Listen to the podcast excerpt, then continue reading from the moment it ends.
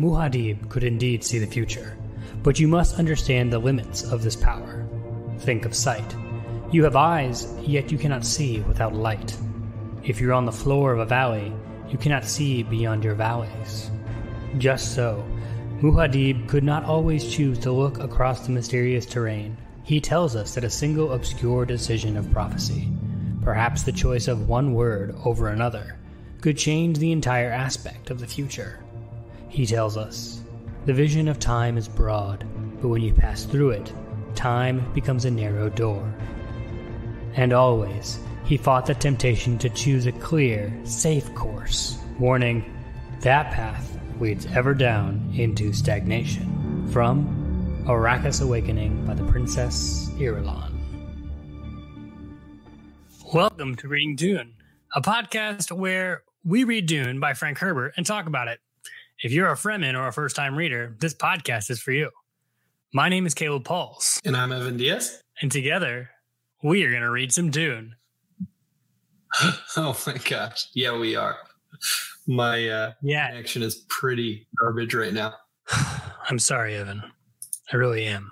Yeah, I'll just leave lots of extra breathing room and space um, for you to respond to things. And I'll, and I'll try to answer before you finish your question and then I'll just in editing, I'll just you know kind of squeeze up those those uh, those time gaps. Yeah, we're good at this. Hey, we're professionals somewhat. No, it's all right. We do this for free. Evan's shaking his head at me. On our last podcast, we uh, asked y'all to send in videos, audio, um, notes on what your favorite moment from Dune is. And we got an email from Jack uh, Dixon.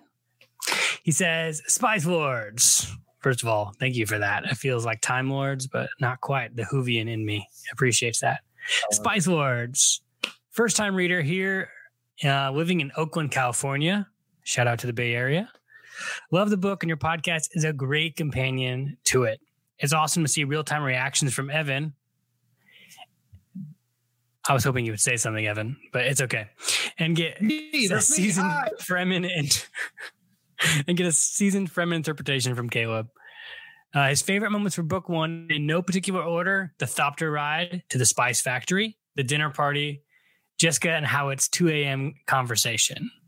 He says Frank Herbert has an excellent at generating moments of high tension between two or three characters. Appreciate y'all. Stay spicy. Well, you know we stay staying spicy. So we'd love to hear from you, the listener, the watcher. If you want to um, just shoot us an email, readingdune at gmail.com. Uh, we want to know where you're from, what your favorite moment in Dune is so far. And if you say moments happening beyond this, um, I won't use them because it will be spoilers for Evan. And Evan has not read Dune at all. So we want to keep this as fresh as possible. And I'll try not to spoil anything, but no guarantees. He just laughs at me. All right. Bum bum bum bum bum bum bum. Let's talk about this quote, Evan. Let's do it. Yeah, I like how we learned a little bit about prescience in this, right? That um could see the future, which we know is now Paul. Paul can see the future, but it's not um he can't see all of it at once there are pits and valleys that he can't see in and around. And we're going to hit some of those moments in this chapter. But I love how he says, the very end, he fights temptation to choose a clear, safe course, warning that that path, the safe, easy, clear path, leads ever down into stagnation. Evan's holding up his book where he has that, that part. part. He underlined that. It's so good because it's so true. In our human little existence, we seek so often the comfortable route, the route of safety and security. But if you choose that route, if you don't walk down the the uh, black labyrinths in front of you, if you don't jump into the darkness, if you don't go headlong into the storm, is there a way out? Is that the only way to survive is in? Man, that that messed me up because that's so clearly like what I've been encountering just in life in general. The clear, safe course is a path that leads ever down to stagnation. Like it's never ah, it's never the right move to just go with the easiest option, you know? And that's like you need you need desert power to live that that kind of life. You need that understanding of suffering and getting through life with just enough to be able to consciously not make the same choice over and over and over again. And that's just that's beautiful. That's good, good, good juice right there. Oof. Oof. Yes. All right. So um right where we left off with Paul and Jessica, right? Um last time on Reading Dune. All right. So um Idaho came and picked up Paul and Jessica, set them down somewhere, and then they were in the um let's see, they were in their tent, but Idaho hadn't come back, so they had to like bounce, right? And so they pack up the tent and they leave and they cross over this ledge and they see orange and purple lights of a battle happening in a valley. Right? They hear the explosions and they see mm-hmm. all of this. And as soon as they decide to like make their way into the desert, as soon as they move off the ledge, Paul looks up and sees dark shapes and a, the low hiss of an ornithopter. Evan, at this point, how would you describe ornithopters? How would you what what what do you what do you see when you see them? Oh my gosh. Okay. I you, you have, have more context no now. Yeah, but I still have no idea because I don't know. It has wings like a bird, and it does. It says he says cupping motions a lot, but I don't know what that's supposed to look like. Like a big bird looking spaceship kind of dude that goes like squaw, you know? Uh, that's kind of what I'm picturing right now. Evan is moving his arms back and oh. forth. If, if for those listening, uh, like a like a bird, but not quite like a beetle. Um, it's yeah. a little confusing. Yeah. It's kind of awkward just to watch. At first, I thought it was like a helicopter, but it clearly has okay. wings that do things like squawk. That's, it's definitely got like the cockpit of like a helicopter. Yeah, yeah, that that part for sure. But I'm also seeing kind of like a falcon looking thing. I don't know. This I need the movie to come out so I can see what what they look like in the movie. Yeah, we know the wings can move out fully. They could be tucked in. There's like a cupping motion to like push up to gain to gain thrust. Um, yeah, the wings are very versatile in how you can move them. All right, so that's the ornithopters. So Paul looks up, hears the hiss of the ornithopters, sees the dark shapes. Paul grabs his mother arm, like his his mother's like whole body, and like mom arms him, like don't move. And the craft fly over, swings around, and Paul recognizes instantly that who's an the thopter? Idaho. He can tell just by how it's being flown. Good old donkeys. Paul says it's Idaho. And the craft and its companions settled into the basin like a convoy of birds coming to nest. Idaho was out of his thopter and running towards them before the dust had even settled. And two figures came out behind him. So one of those figures being Kynes, which is great. Um, Kynes motions over and calls to them to follow this way as he moves left of the thopter. And some other Fremen hop out and they throw a, f- a fabric covering over the thopter to hide it. Like instantaneously. So now the, the craft became a row of shallow dunes. It just blends in. Kind of like Frodo's cloak in uh, Return of the King, I think when he covers yeah. them up and they just look like a rock. Yeah, kind of like that. Hmm. Probably less like elfin magic and more like weird, like uh cloaking technology. But yeah, same, same. Gotcha, gotcha. Um, Idaho runs towards Paul and Jessica, skids to a stop in front of front of Paul and salutes. My lord, the Fremen have a temporary hiding place nearby where we and Paul pointed out back at the violence. Um, and says, "What's uh, what's that in the distance? The jet flares, the purple beams of laser guns." As they, as it, he sees everything that's happening. Um, a rare smile touched Idaho's round, placid face. My lord, sire, we left them a little surprise. Boom! And you see this white flash come over. Idaho puts both his arms out and hurls Paul and Jessica down off the ledge that they were on into the basin, full of sand. Just and look, we had like we had a nuclear explosion go off in the background because Idaho had set up a trap. Yeah, yeah, yeah. And the first thing Jessica thinks is, "Oh no, the family atomics." But as they're getting out, Paul knows instantaneously, "You planted a shield back there," Paul said. Idaho says, "A big one turned to full force. A laser beam touched it, and uh," he shrugs. Subatomic fusion, Jessica said. That's a dangerous weapon. Not a weapon, milady. Defense. That scum will think twice before using laser guns around another time. And as they're still getting up, the Fremen from the ornithopter stopped above them. I just pictured uh, Jason Momoa shrugging. Oh, yeah, just, yeah, he's just doing a shrug. Like, yeah, Eh, we made a boom. I don't know.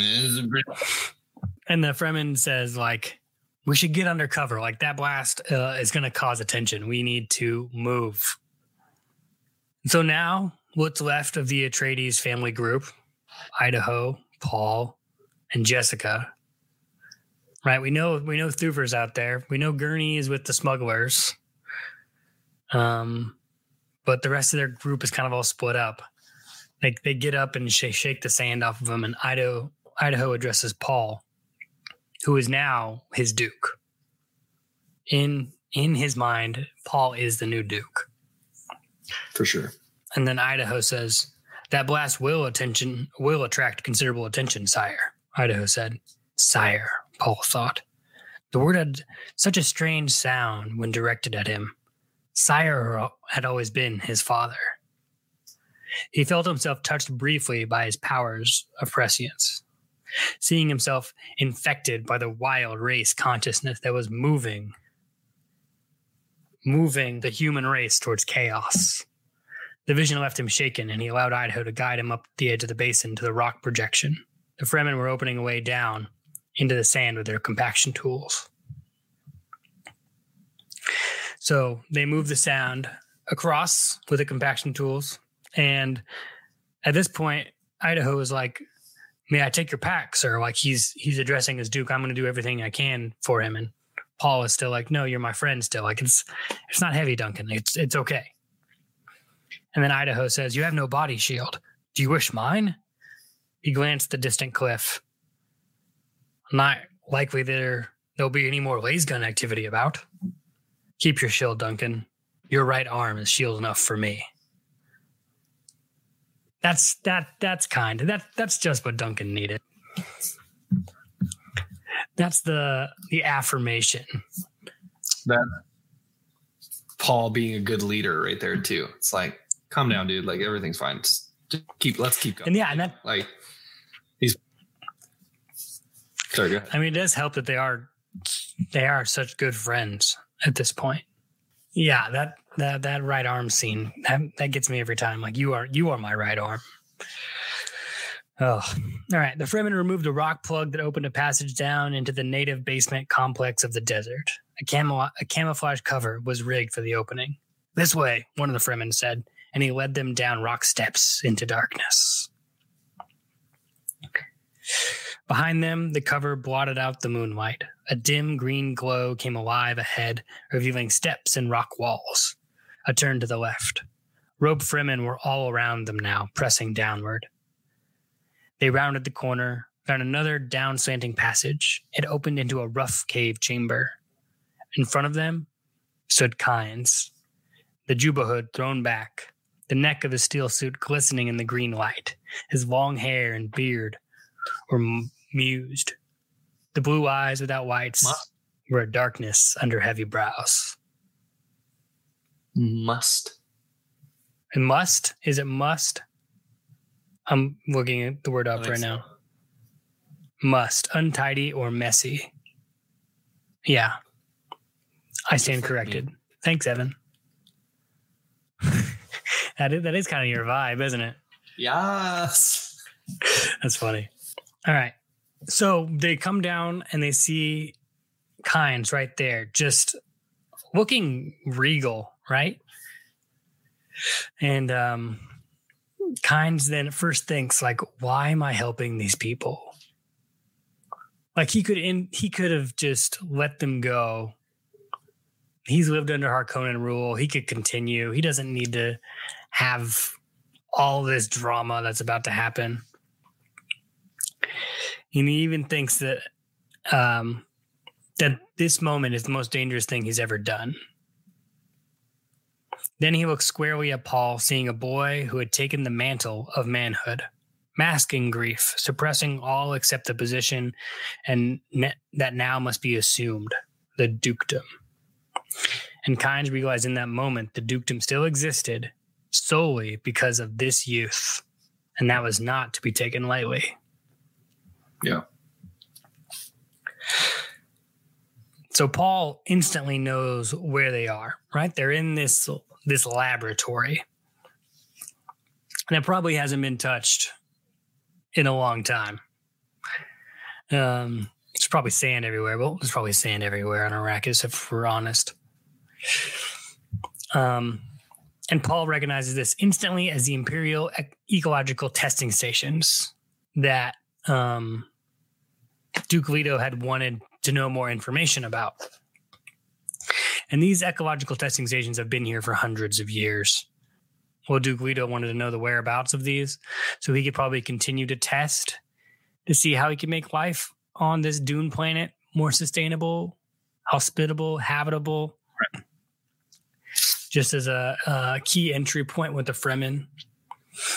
But these are these are definitely Fremen spots. They've been working on them. They've been using them, and as they, so Jessica and Paul start looking around, and that's where Paul makes the offhanded comment, like, "Oh, these are the stations my father wanted as advanced bases," and Kynes thought his father wanted. And then Kynes, as he's kind of he's watching Paul and Jessica kind of go through, he's like, "Why am I am I foolish to aid these fugitives? Why am I doing it? It'd be so so easy for me to take them now to buy Harkonnen trust with them." Like he's like thinking about all of this as as they're as Paul and Jessica are kind of like meandering through, kind of following the Fremen, kind of just looking around. And Paul looks at the end of the room and sees cages with small animals stacked against the wall, which we knew were the bats that we met in the last chapter. Right, right, right. That's And Kynes said, You recognize this place correctly. For what would you use such a place, Paul Atreides? And Paul like kind of like just says, to make this planet a fit place for humans. And that's where Kynes is. is like, well, maybe that's why I continue to help them. We have this we have this shared dream. Um Right then, Frem, another Fremen emerged from a hidden area in the chamber and spoke to Kynes. Liet, the field generator equipment is not working. I'm unable to mask mask us from the proximity de- detectors. Kynes says, Can you repair it? Not quickly. The parts. The man shrugged. Yes, Kynes said. Then we'll do without the machinery and get a hand pump for air to the surface. Immediately. The man hurried away. Kynes turned back to Paul. You gave a good answer. Jessica marked the easy rumble of the man's voice. It was a royal voice, accustomed to command. And she'd not missed the reference to him as Liet. Liet was the Fremen alter ego, the other face of this tame planetologist. So you were, you were wondering who Liet was. Now we know. No. I mean, I'm. I was pretty sure they had alluded that it was Kynes before, but that was the nail in the coffin of like, bam, this is who they've been calling Liet this this whole time is is Kynes. So he has like Yeah. not only like political authority, but like this spiritual authority. It seems because that's like the name of their deity, right? Right. That's what uh, how it's um, like transcripts had come back with. Said this it was almost Right. a term of reverence, like a priest. Oh, okay, okay. Well, he thought it could be a deity, could be it's somebody of extreme power. This Liet. Who is this Liet? And Liet serves two masters. So, What? but we now know that that's Kynes, who's both the imperial ecologist and very much a Fremen leading this plan to make the planet habitable. okay, that makes sense. Yeah. Um, so as Kynes comes, um, as Kynes is kind of like behind them. Um, Jessica says, "We're most grateful for your help, Doctor Kynes." And Kynes says, "Hmm, "Yeah, okay, we'll see."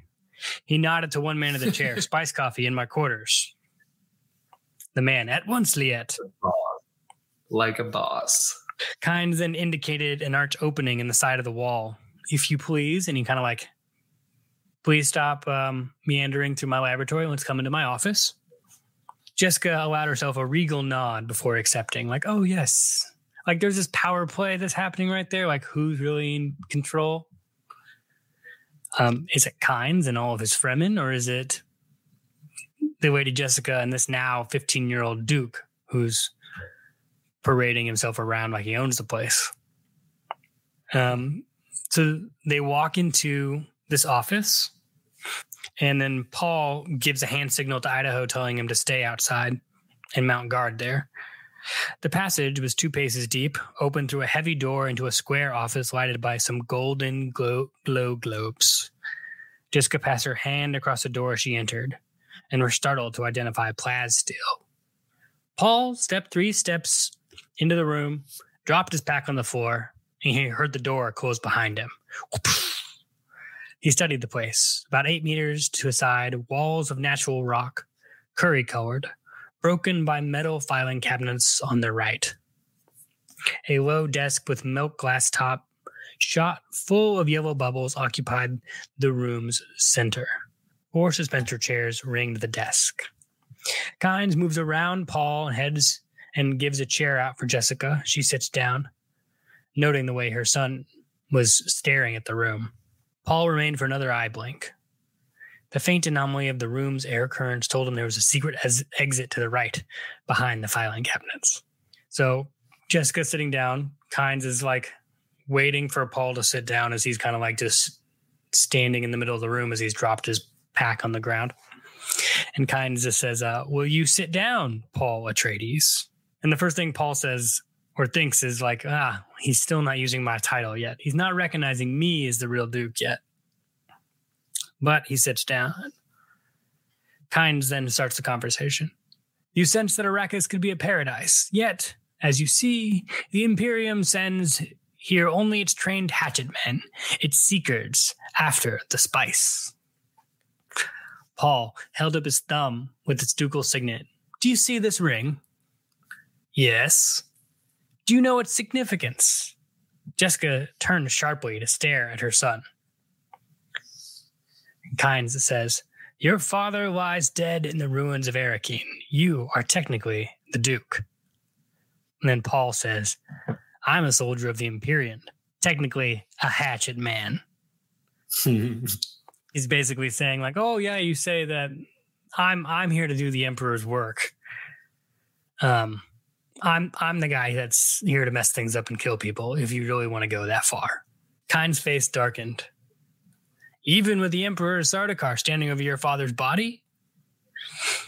The Sardaukar are one thing, Paul says. The legal source of my authority is another. Ooh. But then Kynes says, Arrakis has its own way of determining who wears the mantle of authority. Jessica turned back to look at him and thinks, There's steel in this man. No one has taken the temper out of. We need steel. And then she's like questioning, should Paul even continue this line of conversation? Like, should she do this? Because right now they're jostling for um control, loyalty, allegiance. Who serves who here? Right. And then Paul says, The Sardaukar on Arrakis are a measure of how much our beloved emperor feared my father. Now I will give the Padishah emperor reasons to fear. And, Ka- and Kynes interrupts him and says, Lad, there are things you don't. And then Paul interrupts, You will address me as sire or my lord. And Jessica is thinking, okay, all right, we're coming on a little strong right here. We can do some more diplomacy.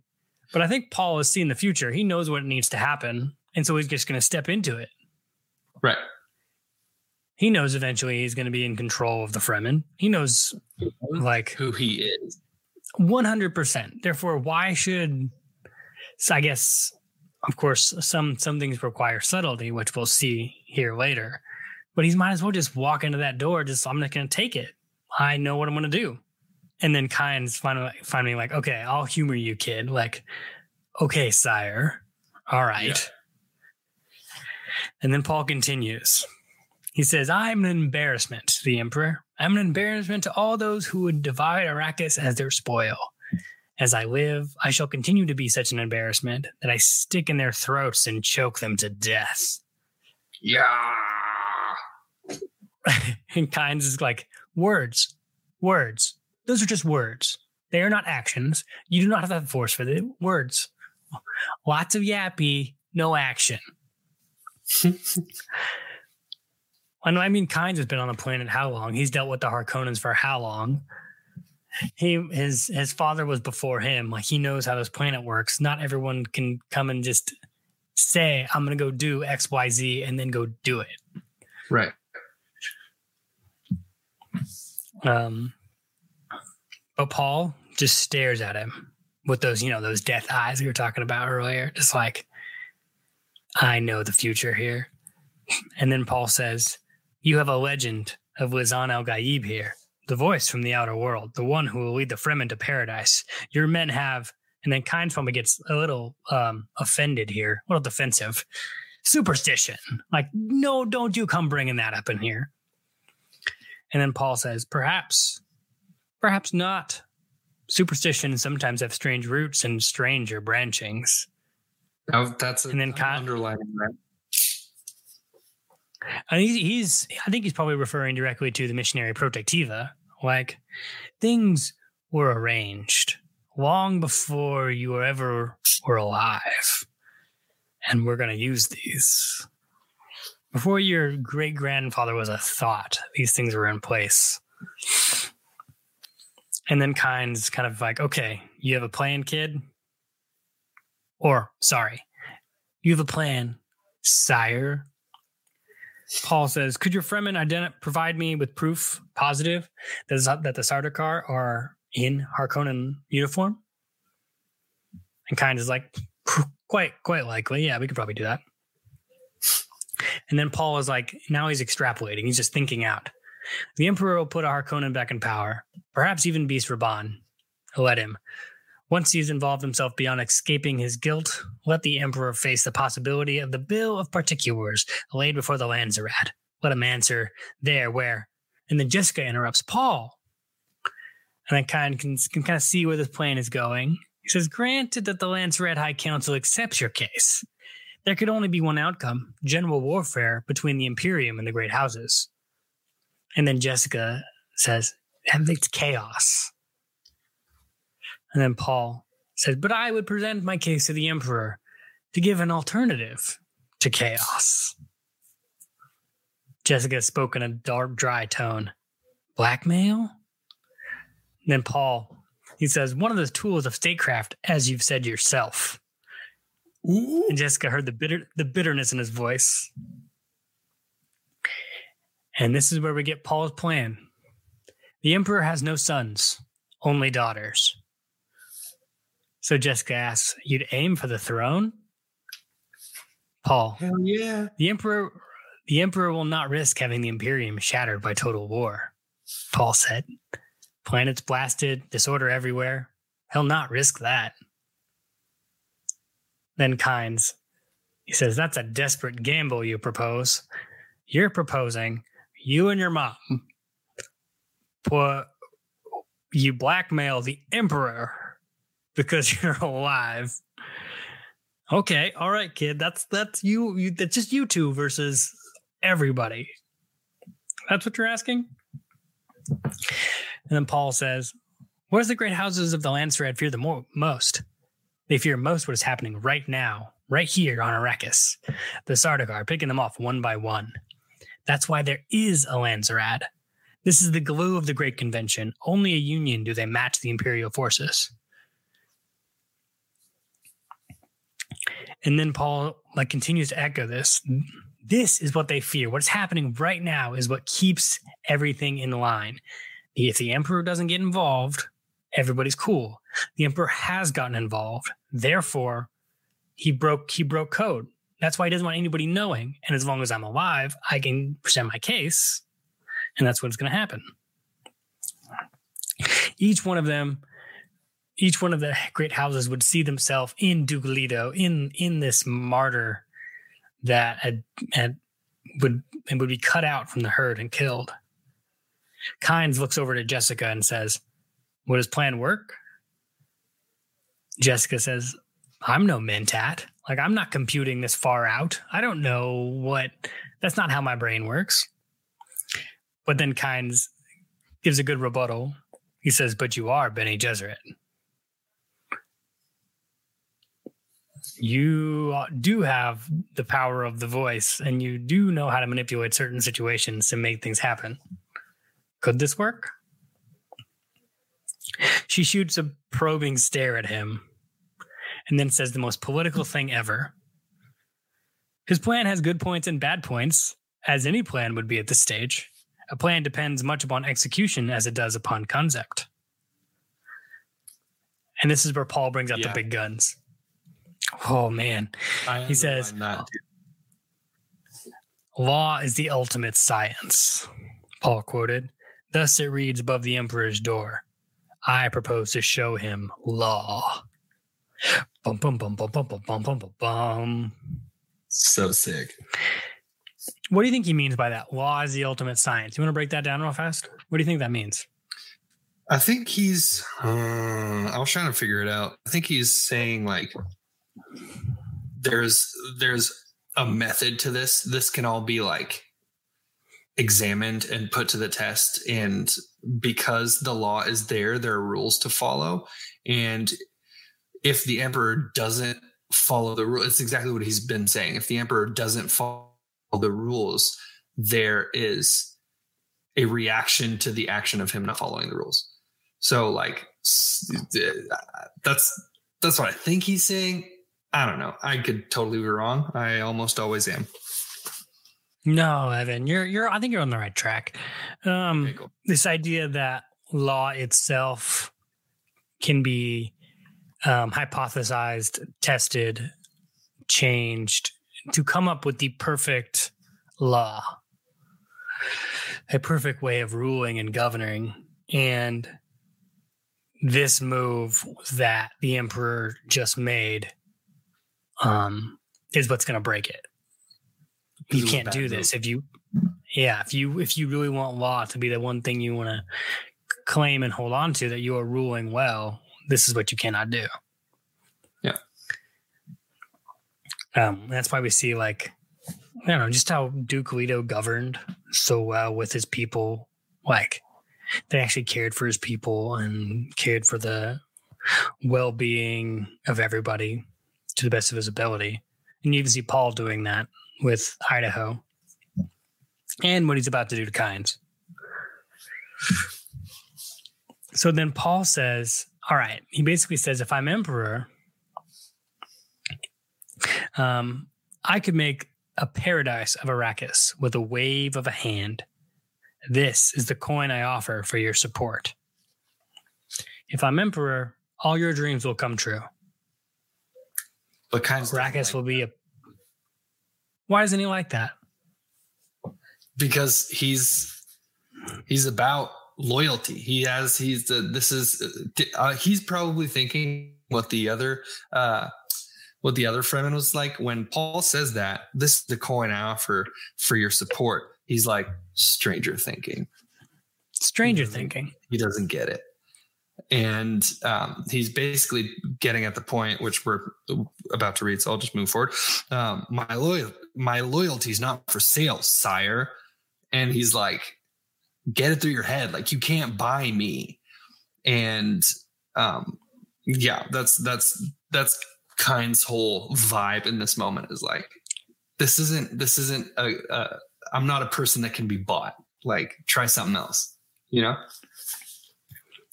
Paul stared across the desk at him, meeting the cold glare of those blue within blue, unreadable eyes. Studying the bearded face, the commanding appearance. A harsh smile touched Paul's lips and said, Well spoken. I apologize. It's like Paul set him up with a trap. Like, oh, you're right. If I force you to do something, you're never going to do it. My bad. You're right. And he like honors him in that again. Like, right, I see you. It's, like, it's humility. Like a good leader is going to show humility in a moment like that and be like, hey, whoa, you're right. That's my bad. I made a mistake there. And I'm sorry for that, you know? Which is what? Yeah. And that's that, to be honest, in my mind, that's a sign of a great leader. If a great leader can like humbly say, yo, I made a mistake. This is my my bad. I see you. Yeah that person is always worth no, following. There's nothing worse than a person that like can't admit that they're wrong or like has like it's exhausting having conversations with people that are just like you know like oh no it's the and then you have to sit there googling crap to figure out who's right and wrong like ugh that's the worst type of interaction to have but like a good leader is just like able to say like oh I'm okay with being wrong in this moment. That's that's totally fine. You know, because that instantly builds hmm? trust, which we're about to find out. Okay, so Kynes met Paul stare and presently, and he says, almost surprisingly, no Harkonnen ever admitted error. Perhaps you're not like them, Atreides. Duh. And he, and I mean, we had the same moment on the field trip, right? Out right. of the spice harvester, where kind of was like, all right, I'm gonna go kill these fools, and then actually was like, well, actually, I kind of like them a little bit. Um, and then Paul, frankly, just says it could be a fault in their education.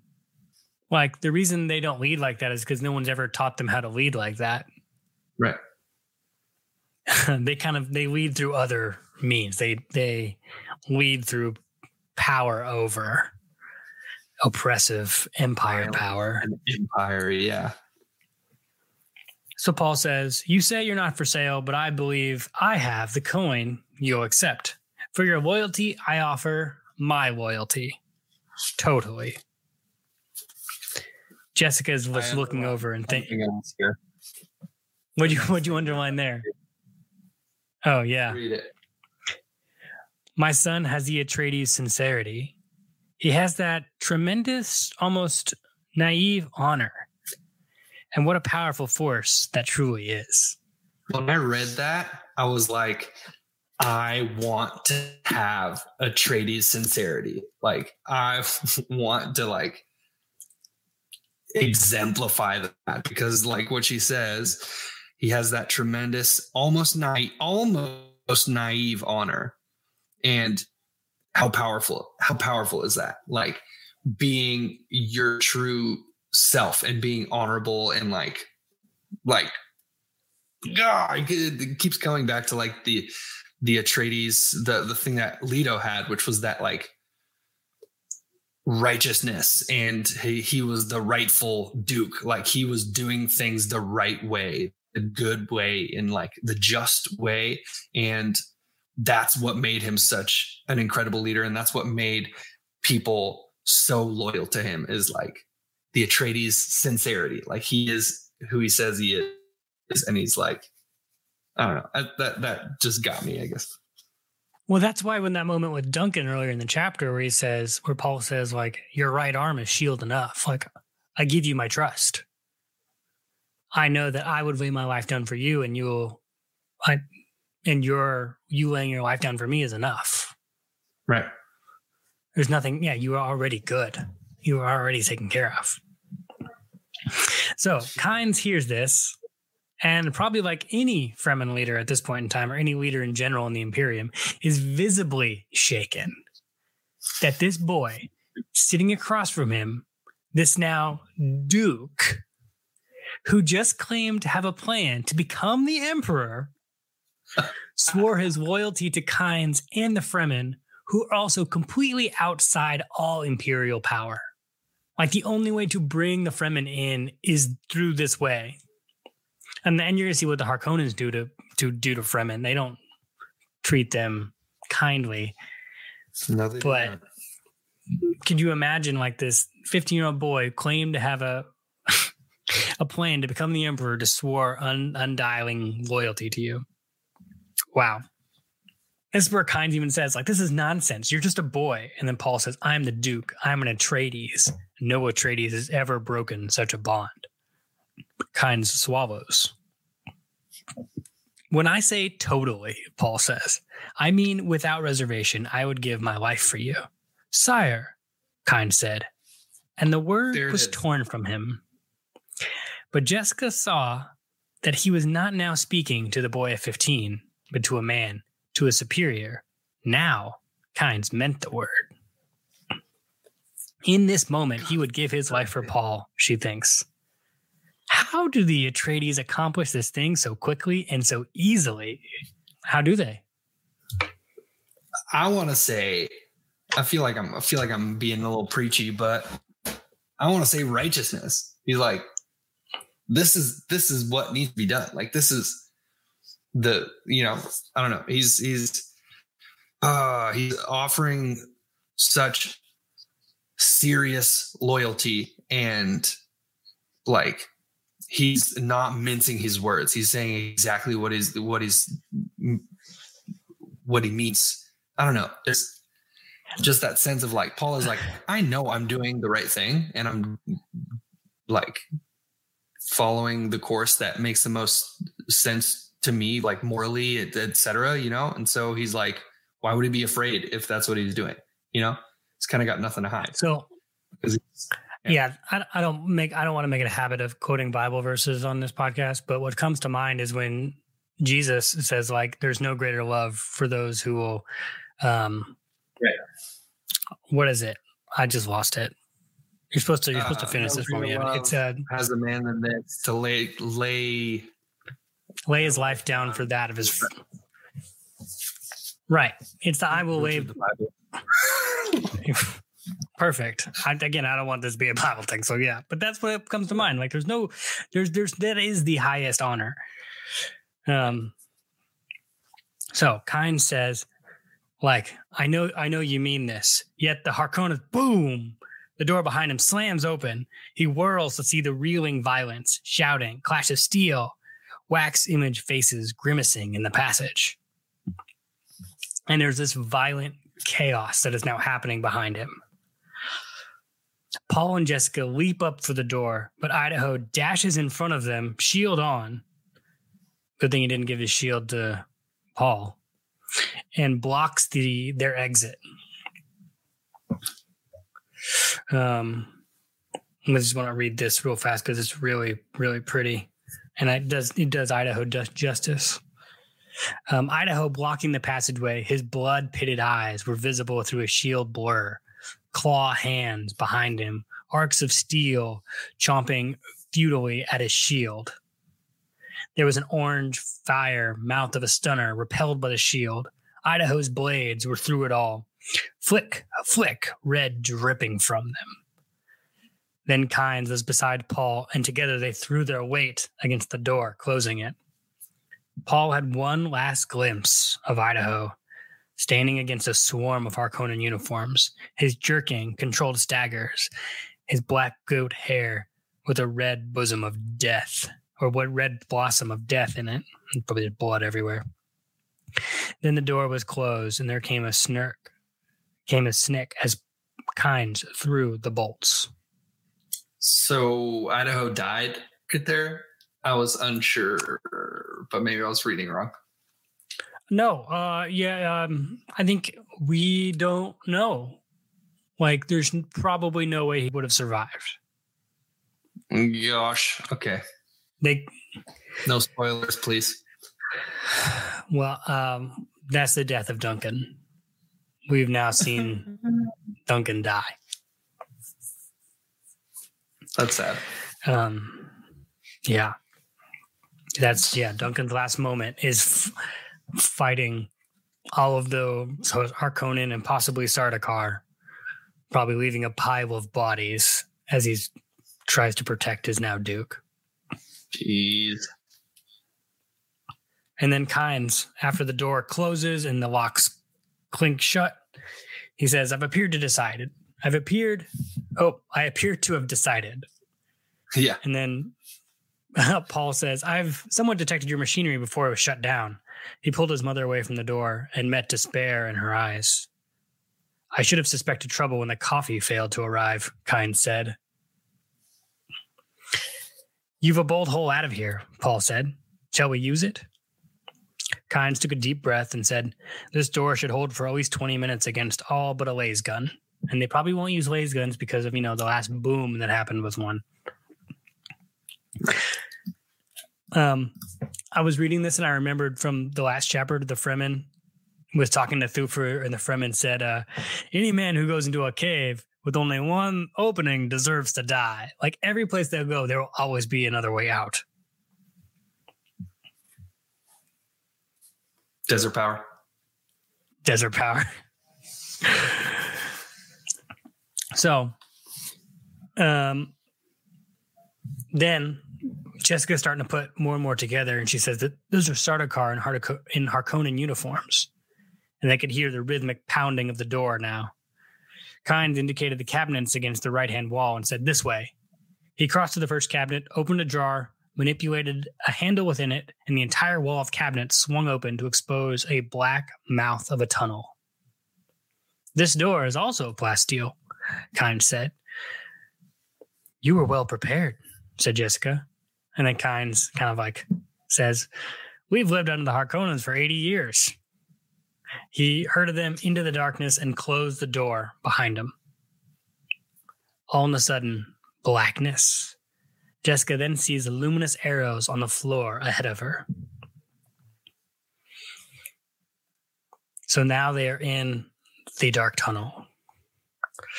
Boom, boom, boom, boom, boom, boom, boom. And Paul tells Jessica and Paul to run down the labyrinth and they'll follow arrows, one after the other, that will light up on the floor. And as you pass one, it will extinguish and the other one will light up. There, they will be led to a hidden thopter, where Kynes tells Paul, There's a storm on the horizon. Fly into the storm. Makes sense. Right. Uh huh. Because storms, as we as we learned from earlier on in the book, um, storms just rip bone, flesh from bone, and rip steel apart, and no one survives a storm. But he said to go like high in the storm, right? Like fly high up, Yeah. almost above the storm. Your only hope is to run for the storm, says Kynes, and dive into the top of it and ride it. Hmm. So if you stay up high enough, you'll be okay. And then Kynes says, My people have done this in stealing Thopters. If you stay high in the storm, you'll survive. And then Paul said, Well, okay, where, where are you going to go? And Kynes says, I'll try to escape another way. If I'm captured, well, I'm still the Imperial Planetologist. I can say I was your captive. And then Paul thinks, ah, running like cowards. Like he wants to go back out to be with Duncan, to avenge his father, to avenge all the people he's lost. And then he turns to face the door. Jessica heard him move and said, Duncan's dead, Paul. You saw the wound. You can do nothing for him. And Paul, still staring at the door, I'll take full payment for them all one day. And then Kynes, not unless you hurry now. Let's go. Paul felt the man's hand on his shoulder. Where should we meet, Kynes? Paul asked. Right? They just agreed to be friends forever at this point. Where where am I gonna see you again? BFF. Kynes says, I'll send Fremen searching for you. The storm's path is known. Hurry now, and Great Mother give you speed and luck. And from there, he plunged into the labyrinth of darkness. Gone.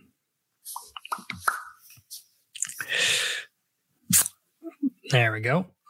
Paul then reaches, no, Jessica then reaches for Paul's hand, and they're looking into the darkness. She says, We must not get separated. Yes, Paul said. He followed her across the first arrow, seeing it go black as they touched it. Another arrow lit ahead.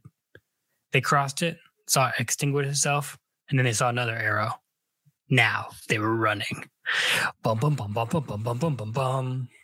And as they're running, making lefts and rights as they're following arrows, ups and downs, Jessica thinks plans within plans within plans within plans.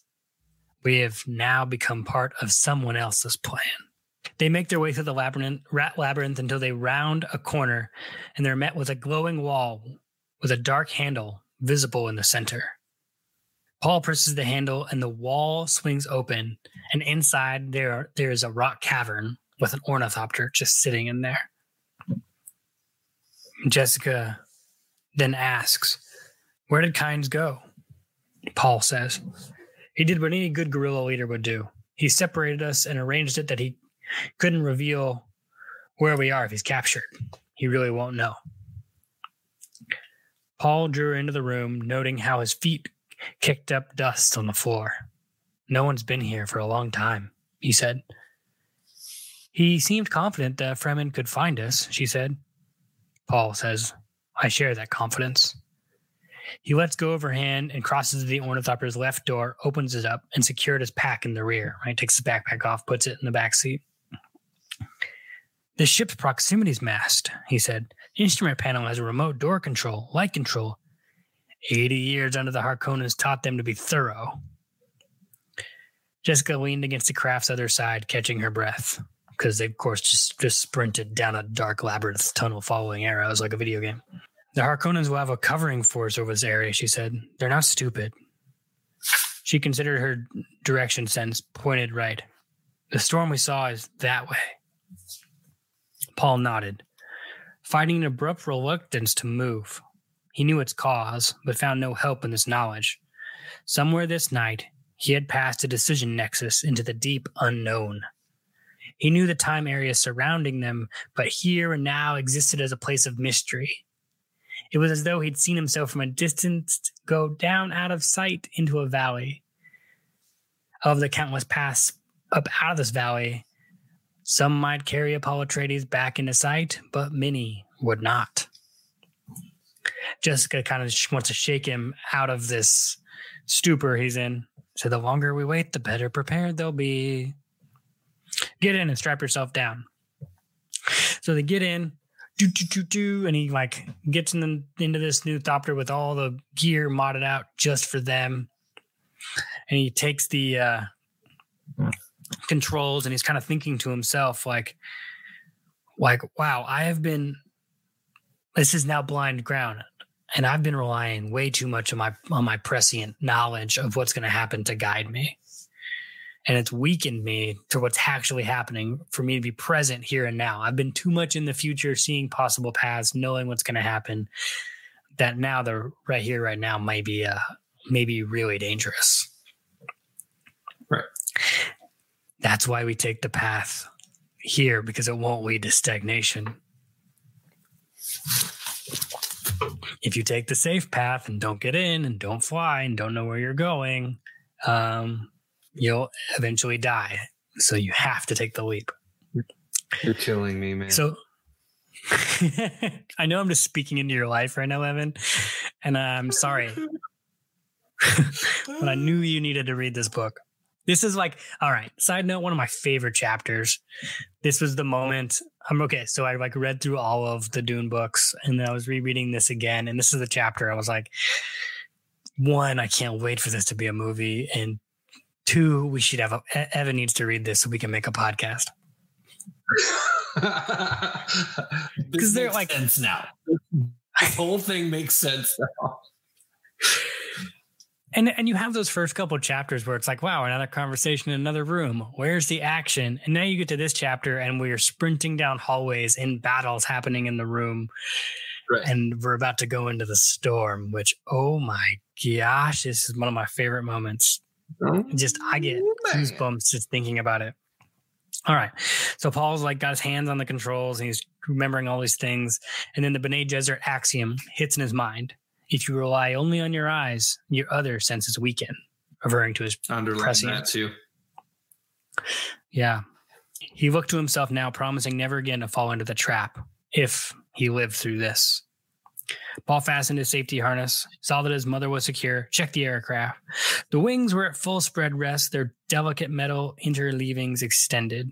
He touched the retractor bar, watched the wings shorten for jet boost takeoff the way Gurney Halleck had taught him. So now we're in his training. The starter switch moves easily, dials, he's like flipping all the switches.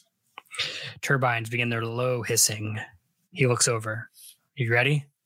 Yes, Jessica says. He touched the remote light, remote control for the lights. Blackness. His hand was a shadow against the luminous dials as he tripped the remote door control. Grating sounds ahead of them. A cascade of sand swished away to silence. A dusty breeze touched Paul's cheeks. He closed his door, feeling the sudden pressure. A wide patch of dust blurred stars framed the angular darkness appeared where the door wall had been. So we're just, you look out and there's just this rectangle of stars. Starlight defined a shelf beyond, suggestions of sand ripples. You're looking out on the stars and these dunes. And Paul takes off, right? The wings cup and he takes off. Boom. Jessica is letting her hands ride lightly on the dual controls, feeling the sureness of her son's movements. She's frightened, yet exhilarated. Now, Paul's training is our only hope, she thinks. Paul feeds more power to the jetpods. The Thopter banked, sinking them into their seats as the dark wall lifted against the stars ahead. He gave the craft more wing, more power, another burst of lifting wing beats as they came over the rocks. Paul's hands danced over the controls. The wings sneaked in like beetle snubs. G force pulled to the flesh as the craft came around in a tight bank. So they just take off. And then you hear the boom, boom, pew, pew, right? The jet flares. Boom, boom, go right past them. Jessica says, They're jet flares behind us. I saw them. So now we have two Thopters coming right out, right behind him, and they're going through a, a dog fight, right? They're, they're casing through. Their Paul is weaving. They're shooting things at him. Boom, boom, boom, boom. Jessica says those are those are artillery shells. But then Paul has a sudden animal-like grin appear on his face. They seem to be avoiding their laser guns, he said. But we have no shields. Do they know that? Again, the Thopter stuttered. Paul twisted to peer back. Only one of them appears fast enough to keep up with us. He returned his attention to their course, watching the storm wall grow high in front of them. It looked tangibly solid. The storm. Hadn't you better turn? What about the ship behind us? He's pulling up. That's when he go, they go, now. Paul stubbed the wings, banked hard left into these deceptively slow boiling of the storm wall. He felt his cheeks pulled in the G force. They appeared to glide into a slow clouding of dust that grew heavier and heavier until it blotted out the desert and the moon. The aircraft became a long horizontal whisper of darkness, lighted only by the green luminosity of the instrument panel. And this is where Jessica thinks about her all the warnings about storms that they cut metal away like butter, etched flesh to bone, and ate away at bone. She felt the buffet of d- dust blanket the wind. It twisted them left and right as Paul tried to fight the controls. He saw him cut the power and felt the ship buck. Metal around them hissed and trembled. And this is where they're now trying to glide and they're being carried by the sand. Paul put the wings out to full spread and he's fighting to keep everything level, holding on so tight. Um, the sound of their passage diminished. The thopter began rolling to the left. Paul focused on the instruments in front of him, trying to keep it level. Jessica had the eerie feeling they were standing still, that all motion was external. A vague tan flowing against the windows, a rumbling hiss reminded her of the powers around them. Winds to seven eight hundred kilometers an hour. Adrenaline edginess gnawed at her. I must not fear, she told herself, mouthing the words of the Bene Gesserit litany. Litany, fear is the mind killer. They're not, it feels like they're probably not moving at all. And everything around them is going, it's just, they're being just taken right. by this thing. The wind is carrying them, right? That's what's going on right now. The yeah, the wind and the sand is just rushed. They like dove into the storm, but the storm was moving faster than they were. So now it's just like carrying them, and they Paul has the wings fully out, just trying to keep it level and high enough that they don't just get taken and eaten alive by this thing. And it gets so scary that Jessica has to mouth the litany against fear to herself. And she feels the calmness return to her and then quickly drain out of her as soon as Paul also mouths, but, but with a whisper, as if he's holding on for dear life. We have the tiger by the tail. We can't go down, can't land, and I don't think I can lift us out of here. We'll have to ride it out. That's going to be one of the lines in the movie that we're always going to get chills like, whoa. Jessica's teeth begin to chatter and she clamps down her jaw. She then hears Paul's voice, low and controlled. Fear is the mind killer. Fear is the little death that brings total obliteration. I will face my fear. I will permit it to pass over me and through me. And when it has gone past me, I will turn to see my fears pass. Where the fear is gone, there will be nothing. Only I will remain as he's holding on.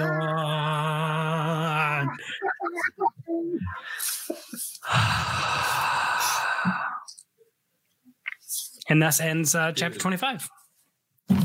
Okay, can I talk about something that I really, really liked right at the end there?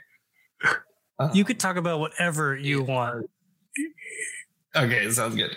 Um, it's the fact that okay, Jessica is exemplifying stranger thinking and like not desert thinking. She's like, but everything we heard about the storms, like they tear up ships, like it'll just like destroy steel, it'll like kill you if you get caught in it. It's like, yeah, that's very true. It's this very dangerous thing unless you know exactly how to use it. Unless you keep your Thopter up at a certain height where it's more dust than sand because sand is too heavy to get all the way up to the top of the storm. And if you can get your Thopter just right, it the storm, this big, dangerous, awful thing, will actually carry you and be like the the the giant dangerous thing will actually be your safety. You know what I mean? That's oh yeah. A crazy good juice revelation out of that whole scene for me like the thing that you most fear is actually the thing of your greatest salvation. Right. Yes. Yes. And even we're going to, I mean, this isn't crazy spoilers, but they like ditch the Harkonnens. The Harkonnens are going to think they're dead.